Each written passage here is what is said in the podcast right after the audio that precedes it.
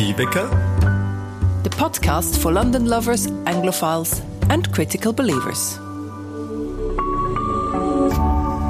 RevLab.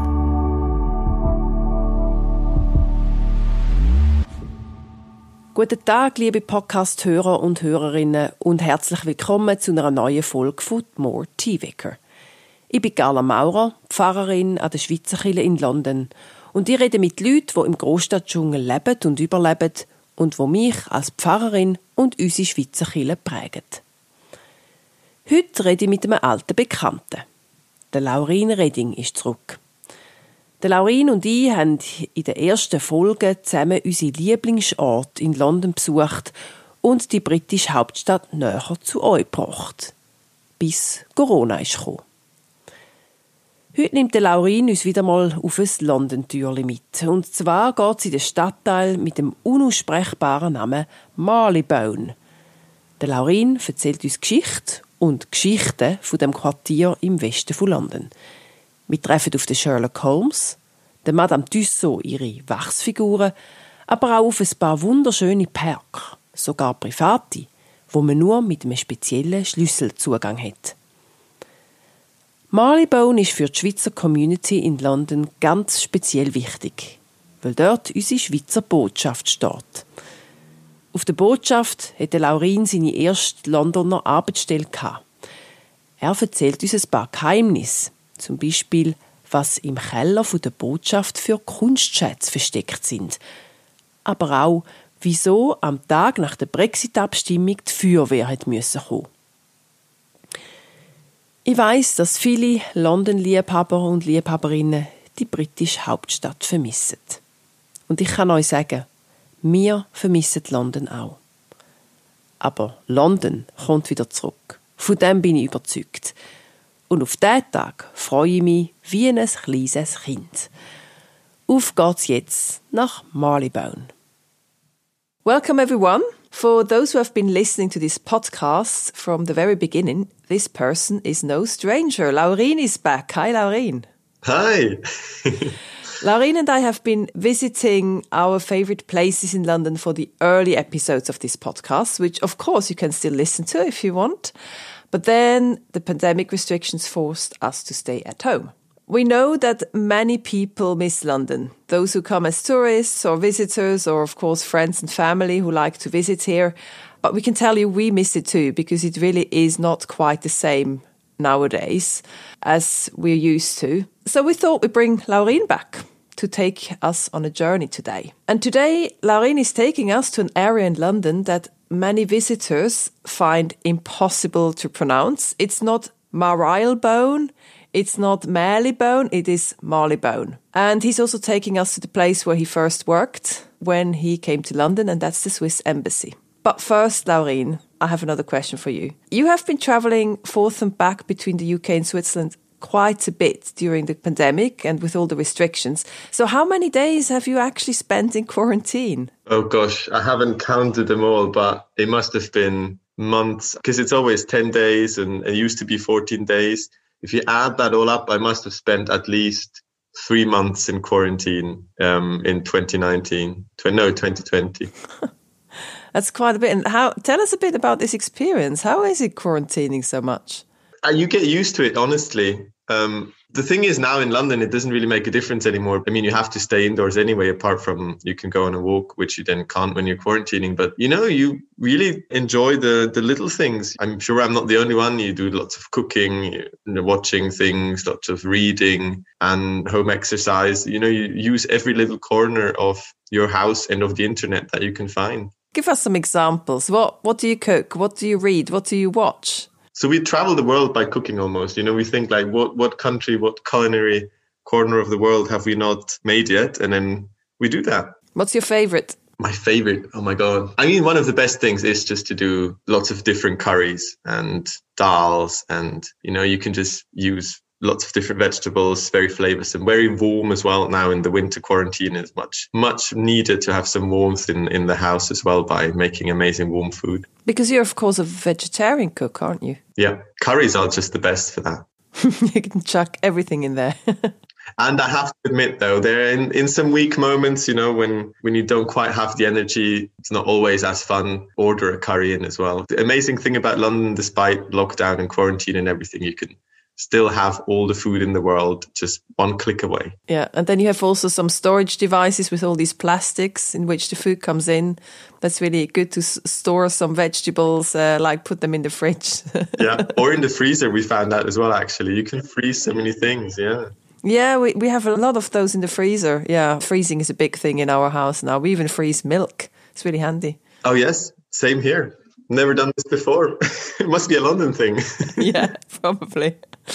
Um, books, films, TV series, anything interesting that you can recommend? You know, like Netflix has its limits, but good thing in England, you have the BBC and also Channel 4, and they do amazing series based on real stories. So, the one I've seen recently is It's a Sin. I don't know whether you've heard of it. I heard of it, but yeah, I'm not familiar with it or Small Axe. They are both a series of films and and shows, and they treat different things. So in It's a Sin, it's about the gay community and the AIDS pandemic in in the UK and uh, in the 80s, and uh, in Small Axe, it's about racism and race relations in, in England in the last decade. So, you know, they are sometimes hard to watch, but they are really, really interesting just to, you know, to learn about the history and to understand this country better. And they're really good quality as well. I mean, it's great cinema. I'll look out for it. We're almost through with our series, so um, we have to choose next one anyway. We're almost through with Bloodline. I don't know if you watched it. No, haven't seen that. Yeah, it's crime drama and a lot of family psychology and sibling dynamics. Quite interesting. I think it, the trick is to find a good balance because Small Axe and It's a Sin and, and series like that, they are quite heavy. So sometimes, you know, I also go for a, a more light television. Yeah. So you're traveling forth and back. Has that to do as well with your job? Because you've been working remotely before everything with the pandemic started, right? Your team is in Switzerland. Yeah, so I'm kind of going in between because, uh, yeah, my team's in Switzerland, but I'm also the UK link. You know, with Brexit, there's a lot of things that we need to sort out. It's about exchange and mobility, you know, school exchange, university exchange, etc. So I've been going back and forth because of work as well, and that of course wasn't made easy with with all these restrictions. I've tried to do what I could, and you know, my main learning was I just have to take every day as it comes. You can't really plan ahead anymore. You have to just stay flexible. And I think that's actually something that is incredibly helpful just for your whole life in any life situation to be open minded and flexible and not too stuck in the plans can actually be really helpful, especially for me. Why are you generally a person who is? You know, when the plan changes last minute, I didn't like that at all. But now I think I get used to it uh, much more. So you had to learn to swim. it's a it's a great learning experience for me personally personally, yeah. Yeah, so let's go to that place with the tongue twisting name, Marylebone, and maybe just let's go to the Swiss embassy first, because I think that's a really important place for the Swiss community where many of us go and know, like for social events, or if we need a passport or have any other things that we need as Swiss citizens. And I think also for like visitors from Switzerland, quite interesting to know where our embassy is. And you work there, so tell us uh, a bit more about the embassy and also about the work you've done there.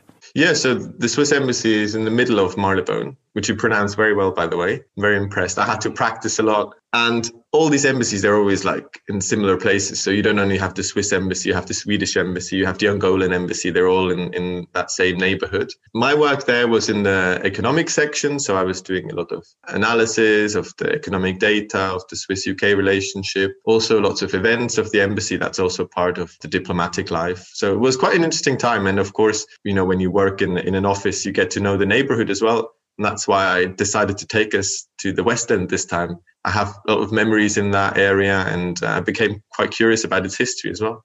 Brilliant. You'll tell us more about this. Do you want to become a diplomat?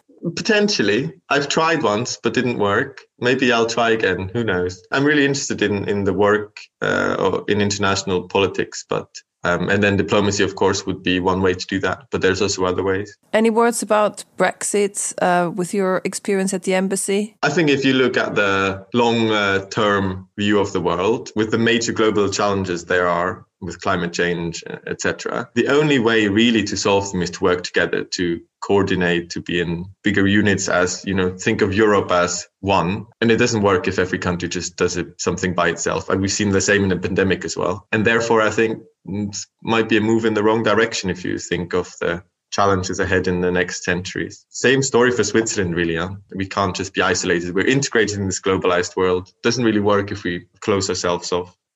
Let's then take a stroll through Marylebone. I, I just let you lead us. Where do you want to take us, and what's so interesting about that area? First of all, I'm really happy that we're going back out there, even if it's only mentally. But I mean, I myself, and I think you must feel the same. We really miss going around the city and, you know, seeing these different places. Marylebone, what I love so much about is that it's quite, there's so many different things to discover and diversity within a very small area. So around the embassy, you can go all the different directions and find very different things. So when you go out, you go for lunch. So you walk around, and when you go towards the east, you can find like an, an amazing, authentic Italian restaurant with like really old Italians who serve you the most delicious tiramisu. If you go south, maybe you've been there as well. There's the roti chives, amazing Indian street food the person who runs it is related to someone in the embassy as well. That's why we all know about it. That's why all the embassy staff are at the roti chai. I see. And if you go west, for example, you get to Edgware Road. You know, you walk five minutes and you feel like you're in the middle of the Middle East with hundreds of Lebanese, Syrian restaurants, cafes, and shops you hear Arabic up and down the street. When I worked there, I went to all these directions um, and also, of course, find which one is the best falafel of the hundreds of places that are up and down Edgware Road. Yeah. So you ordered in Arabic when you had the opportunity. Yes, I thought I have to take this opportunity to practice some, even though I got some weird looks and maybe some English replies sometimes. But I mean, that's the only way to learn a language. You have to try. Yeah. How did you even work in the afternoon after all these lunches? You get used to it. Yeah, it's part of diplomatic life. You, you eat a lot in like different events and then you work in the afternoon. But a good coffee always does it. We, of course, have Swiss coffee on the Swiss embassy. Moving on from food, where else can you take us in Marylebone? An important part of British work life is used to be, not anymore now, sadly, and was the after work drinks. You know, the classic um, beer. We all had uh, the local pub as well. For for the embassy was the Royal Oak. I don't know whether that's still the case anymore, but it was also a five minute walk from the embassy. And every Friday night, a couple of us or a group of us would go there over time feel like we've done everything there. You know we said goodbye to colleagues we're leaving. I celebrated my birthday there once. But when we had a successful event we went there afterwards to to relax. And so it's a very essential part also for us. And and that's one of the things i loved about working there as well. You know we had our local pub and could really build these relationships and and have a great time. That's what i really miss in this um, pandemic as well. The pub yeah. Yeah. Did you have a local pub at the swiss church as well uh, yeah, we have the cross keys. The building is listed two star, I think. So on the Denkmalschutz, quite high, is a beautiful old pub with old like red carpets and loads of stuff on the wall. It's one of the oldest and probably most traditional pubs in Covent Garden. That's in Endell Street, so that's yeah, really very close. I, I miss it a lot we have a little pub corner now in our house. We made a little pub corner. So we can occasionally, when we decide like, oh, let's not watch TV tonight, um, let's go to the pub. So we sit in this little corner with bar stools and we have this like, you know, the little mat you put on a bar, the fabric one the long one that you find in the pubs that soak up uh, the beer. That's did you steal that from a pub? How did you find that? No, no. Now you can actually buy them. Right. Yeah. No, we have a few glasses in our cupboard, of course, who were unlawfully taken away from a pub. I don't think I know anyone who hasn't once in their life taken a glass with them from the pub by accident or by choice, or who knows, in the confusion of it all. What about the history of Marylebone? What can you tell us? Yeah, so actually, you can see it in when you walk around as well on an afternoon walk. It's really fascinating because it all started as an ancient parish. I think the name uh, hints to it as well. About the in the 12th century, it was the Saint Mary Church and it still exists today. Has a slightly different name. It's now the St. Marylebone Parish Church, but it's uh, still there. And it's because it was on a small stream, you know, a little river called Tyburn. So you have Mary and Burn, and then used to be Marylebone, and somehow it ended up having a L-E in there as well. It's probably like French allusion to it. Another story is that it was maybe Mary the Good in French, Marie la Bonne, no one really knows. I found the different stories, but uh, at the end, it all turned into Mary Marylebone. As you know, you know, I struggled with pronouncing it as well. It's one of those things, you know, in English, there's no way of knowing how a word sounds when you read the letters. There's no logic to it. You just have to hear it or learn it from someone. You know, when you think of like, what's that sauce called? Worcester sauce. Oh, yeah. No idea how you'd write that. Or Leicester, like places like Leicester. So back to the history. So when it was this parish church, you know, in the 12th century, of course, London wasn't that big. So this was very rural. There were some manors around, just nature and, and a few churches and, and houses. The city got bigger. There were bigger mansions here as well. And when you walk around Marylebone now, you can still see some of those. Have you been to these mews? So when you walk around Marylebone, you always come across these little back uh, roads, very small streets, sort of between the houses in the back kind of a dead end road, isn't it? It can be, but it can also go through. But they're often like oh, right. quite hidden away and quite small. And they're called mews, M E W in English. And you always wondered, like, what is this? And they are incredibly um, well decorated now and, and have fancy houses. But when you walk through them, you think that's a bit weird. Why are these all such small houses? You know, they're all very special. And I always wondered, and I once um, asked a few people, you know, what this really is. It connects to the history so well because there used to be the back of the big houses there used to be the courtyard where the stables and the carriages were. You know, in that time, you know, you hide it away behind the house where also the servants used to live. And now it's completely the opposite. You know, nowadays it completely turned around. This is now where the most richest people live in these old stables behind the big houses. Yeah, houses. they're so beautiful. I, I mean, I... and they are so beautiful. So I can only recommend when you walk around Marylebone for a little stroll, you walk through these mews and it's absolutely beautiful to see. And then you, when you think of the sto- of the history it's i find really um, fascinating also how it like completely changed from servants quarters to now really uh, rich people's houses.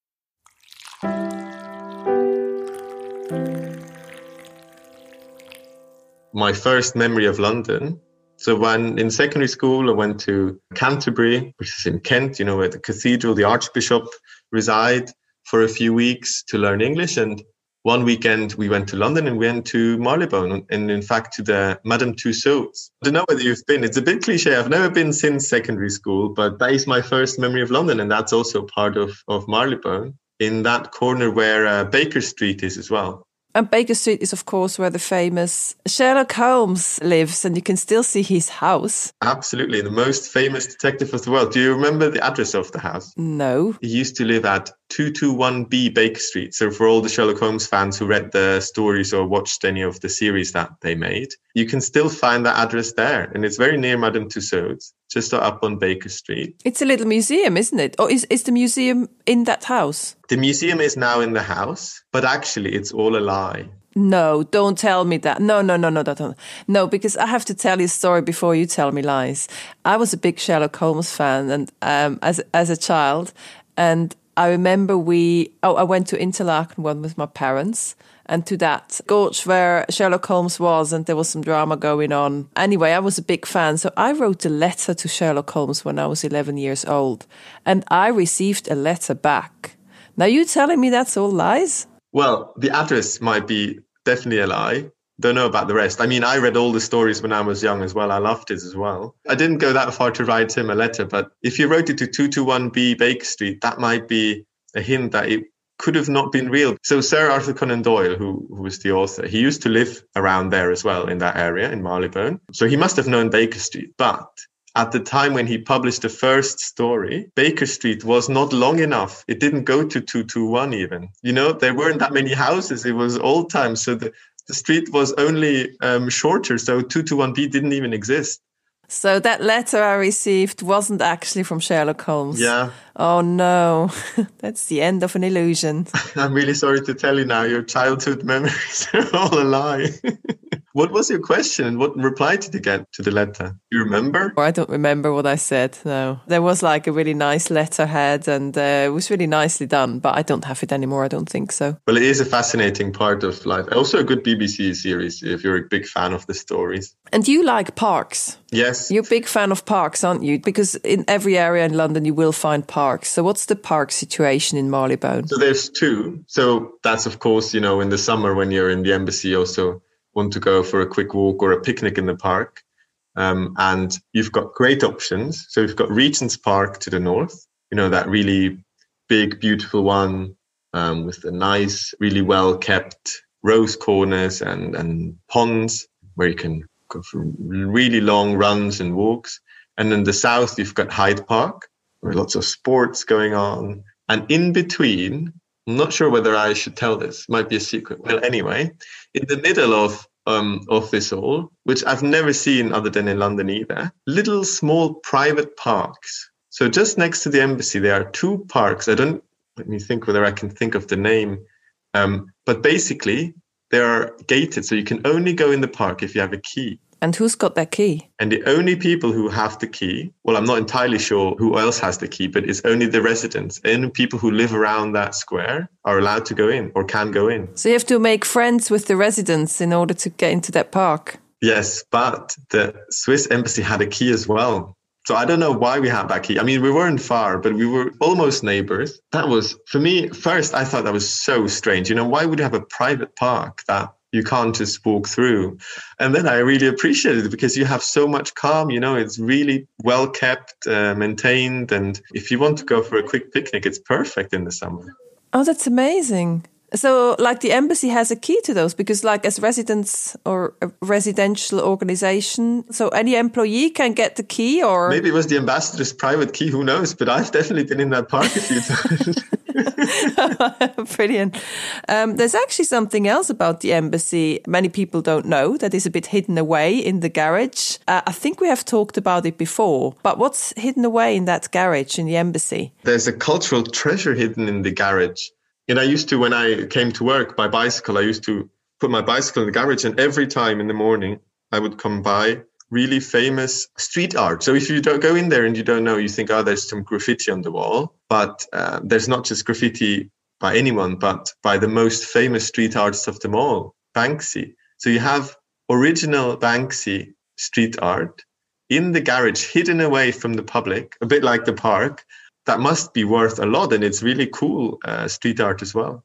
But you cannot go there unless you park your bicycle or your car at the embassy. Secret streets art, secret parks. That sounds like a good life. It was quite a fun time, I must say. My expectation of an embassy was, oh, it's very uh, gray and formal and there's uh, lots of receptions. And some of that is true but it's also like we had a great time. We had a lot of fun and there were uh, funny moments you know in the middle of the brexit times as well. So i remember for example one day so the swedish embassy is just across the street from the swiss embassy which is also quite funny when you think you know switzerland and sweden get confused a lot. It doesn't help that they're also on the on the same street. And uh, I didn't work at the reception downstairs, but I'm sure there were many, many incidents where people were trying to find the Swiss embassy and went to the Swedish or the other way around.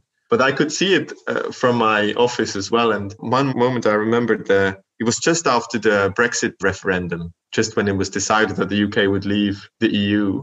I looked out the window and I saw there were like uh, fire engines coming and the fire brigade. And I saw that there's two flag poles on the Swedish embassy. One, of course, with the big Swedish flag, and one because I think all European embassies have that the European flag. And because it was it was so much wind that day, the European flagpole was about to fall off. So it was like already collapsed halfway and was about to fall onto the street. So they had to call the fire brigade. And I thought it was so ironic. And, and uh, of course, we were all then having a good laugh with the Swedish colleagues as well. Just after Brexit Day, the European Union flag was about to fall off the embassy onto the street. there were lots of funny moments like this. Um, and the Swedish colleagues were great as well. Yeah, this is a great story to end, I think. Just for the very end of this episode, Laurin, what is your wish or hope for 2021? Oh, I want to have a party. That's my main thing. I need some some dancing, some party. I, I don't mind. It can be only a few people, but um, that's really what I miss. Just to you know have fun and dance around. Okay, as long as I'm invited, hopefully we can make that happen.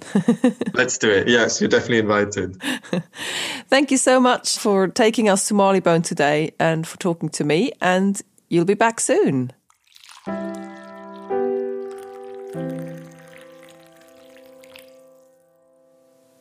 Danke, dass ihr wieder reingelassen habt. Wir sind bald zurück mit neuen Folgen und weiteren spannenden Gästen. Bis dann, macht's gut und schaut zu euch. RefLab